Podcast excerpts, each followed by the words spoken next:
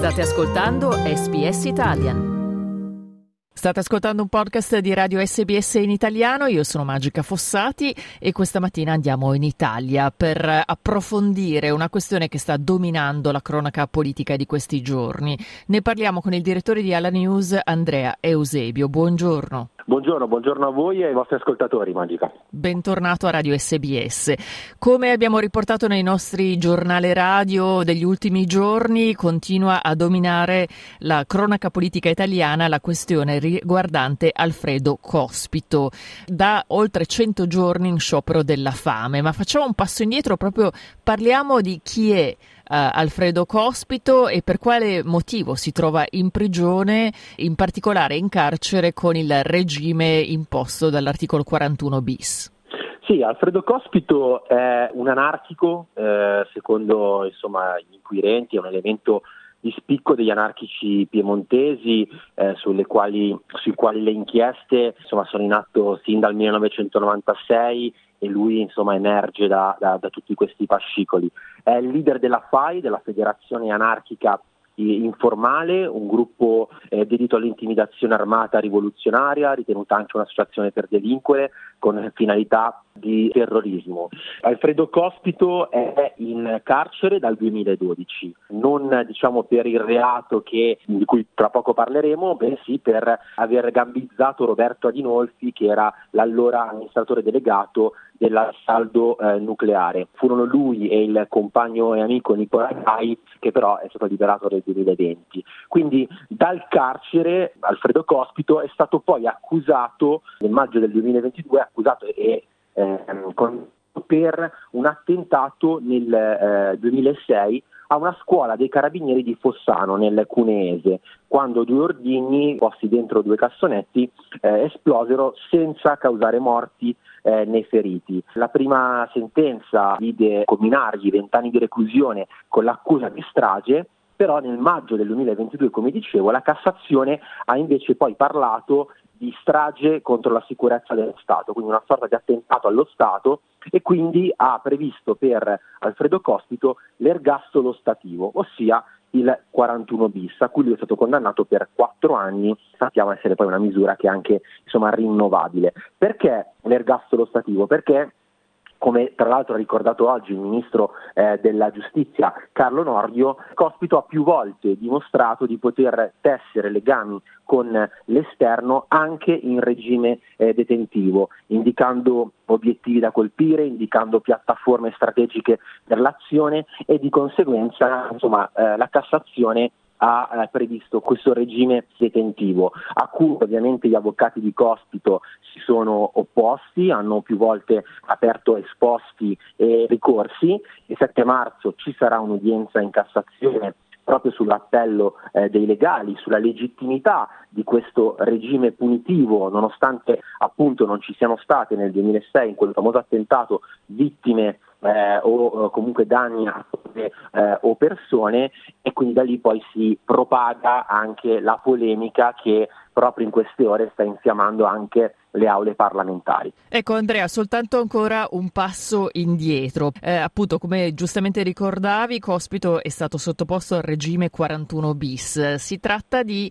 quello che viene anche definito come carcere duro e in genere viene applicato a persone che sono state condannate per mafia. Insomma, sono misure che impongono quale tipo di carcerazione? Allora, intanto diciamo che Cospito è il primo anarchico condannato a un regime carcerario di questo tipo, che eh, come accennavi tu è eh, solitamente riservato a reati eh, di stampo mafioso per impedire le comunicazioni con l'esterno che sappiamo essere tra virgolette in voga tra i detenuti eh, condannati per questo genere di reati. Ci torneremo tra poco perché nelle ultime ore è emersa una, una polemica politica proprio su queste comunicazioni, però il, tornando al 41 bis è un regime carcerario che prevede di fatto l'isolamento, a parte per due ore durante la giornata, ma l'isolamento del detenuto in una cella in cui vi è un letto, una sedia, una eh, scrivania inchiodate a terra, il rapporto con i propri legali è limitato ai minimi termini,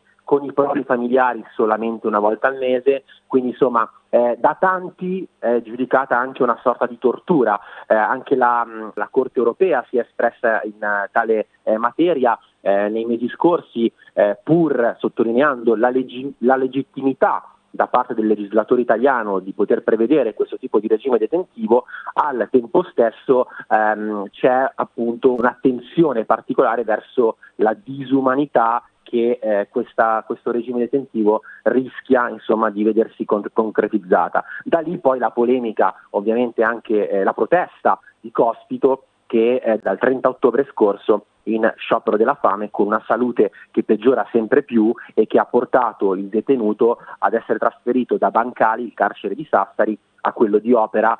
quello di Milano, dove il sistema sanitario eh, secondo, secondo, il Ministero della Giustizia dovrebbe funzionare a maggior tutela eh, verso il detenuto. Veniamo quindi a quello che è l'effetto che sta avendo anche sulla politica italiana questo caso, appunto uno sciopero della fame, come dicevi, che sta portando questo detenuto Cospito a, a deperire notevolmente, tanto che insomma è stato lanciato l'allarme sul suo stato di salute, ma nel frattempo cos'altro è emerso? Parlavi di alcune intercettazioni. Diciamo che il, um, gli effetti di questa protesta di Alfredo Cospito sono eh, duplici. La prima diciamo, è una chiamata alle armi verso il popolo anarchico a cui si stanno aggiungendo anche gli antagonisti, l'abbiamo visto nel weekend scorso durante le proteste a Roma sabato scorso 41 denunciati eh, per gli scontri avvenuti a Trastevere, manifestazioni in tutta Italia, 5 auto incendiate presso la, Telecom, ehm, la sede Telecom di Roma, altre due auto della polizia locale incendiate a Milano, scritte ovunque. Sabato prossimo è previsto un'altra protesta a Roma, protesta ovviamente non autorizzata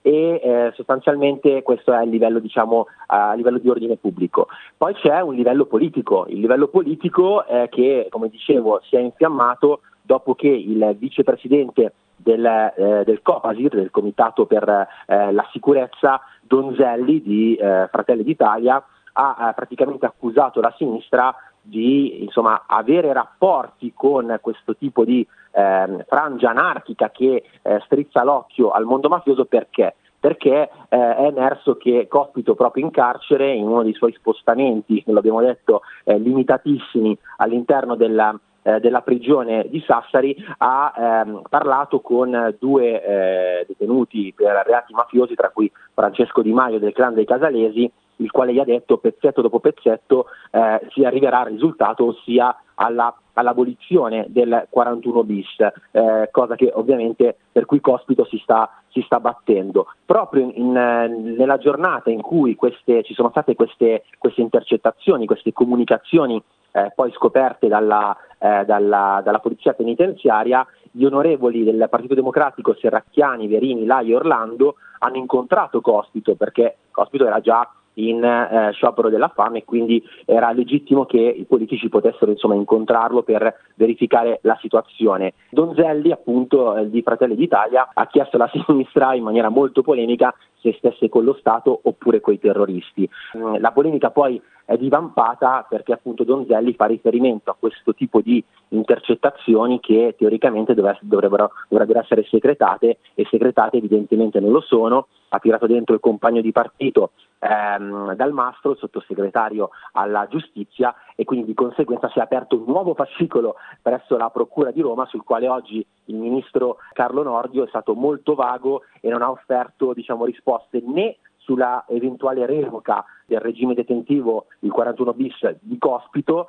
eh, né su appunto questi documenti che eh, stanno come detto infiammando il clima politico italiano. Non, devo dire, la miglior risposta da parte delle istituzioni politiche a quella che è una, una crisi ehm, che si sta verificando ormai da, da, settimane con Cospito che con il suo sciopero della fame sta inevitabilmente la situazione. Grazie allora ad Andrea Eusebio, direttore di Ala News. Torneremo a collegarci prossimamente per approfondire gli ulteriori sviluppi di questa complicata vicenda. Volete ascoltare altre storie come questa? Potete trovarle su Apple Podcasts, Google Podcasts, Spotify o ovunque scarichiate i vostri podcast.